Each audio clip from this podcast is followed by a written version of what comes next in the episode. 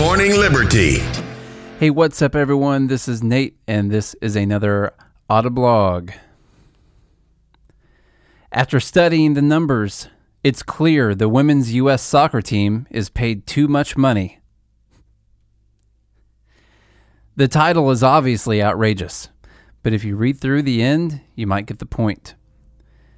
After the U.S. women's soccer team won the 2019 FIFA World Cup, a chant of equal pay could be heard in the crowd.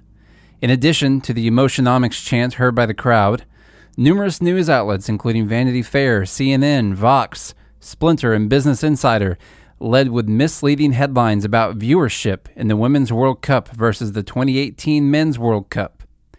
Let's break down the numbers to understand why this is another manufactured and completely baseless complaint. The basic idea is that the U.S. women's team is being paid less for the same or more viewership as the U.S. men's soccer team. The official statement was that the women's team is making only 40% of what the men's team is paid. Let's talk about viewers. The Women's World Cup ratings top men's 2018 championship game by 22%. Here's the big difference. By big, I mean it is a massive unignorable difference. The 22% win by the women's team is talking about the viewership in the United States. This year, the Women's Cup garnered almost 15 million TV viewers inside the U.S. That is, in fact, higher than the U.S. viewers for the 2018 Men's Cup. The problem? The men's U.S. soccer team was not in the 2018 World Cup Championship. Actually, they didn't even qualify for the 2018 World Cup tournament itself. The 2018 Men's World Cup Championship was between France and Croatia.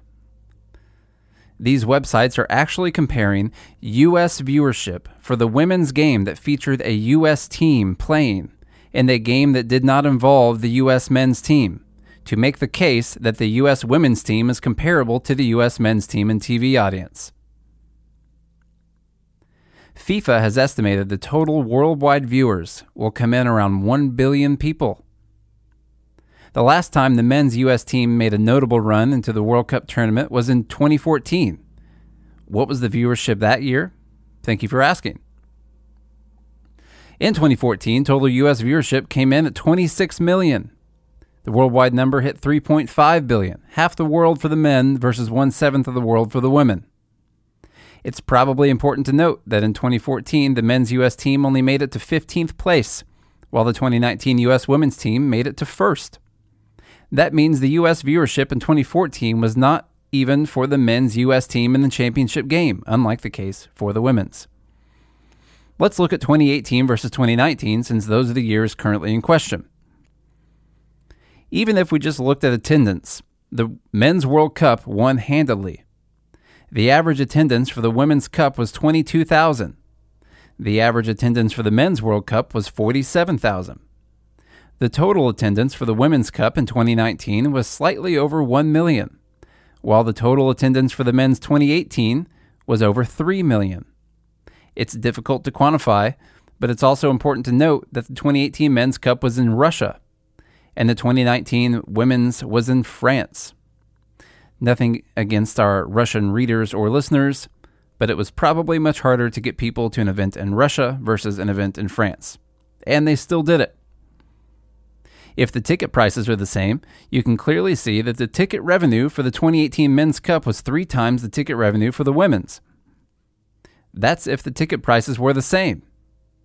In reality, the average price for a 2018 Men's Cup ticket was $200. The average price for a women's cup ticket was $75. The men's cup sold three times as many tickets at over twice the price.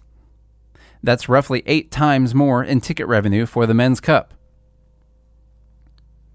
How about the FIFA prize pool? This year's prize pool for the Women's Cup was $30 million, with the champions taking 4 million. In 2018, the men's prize pool was $400 million while the champion taking home 38 million.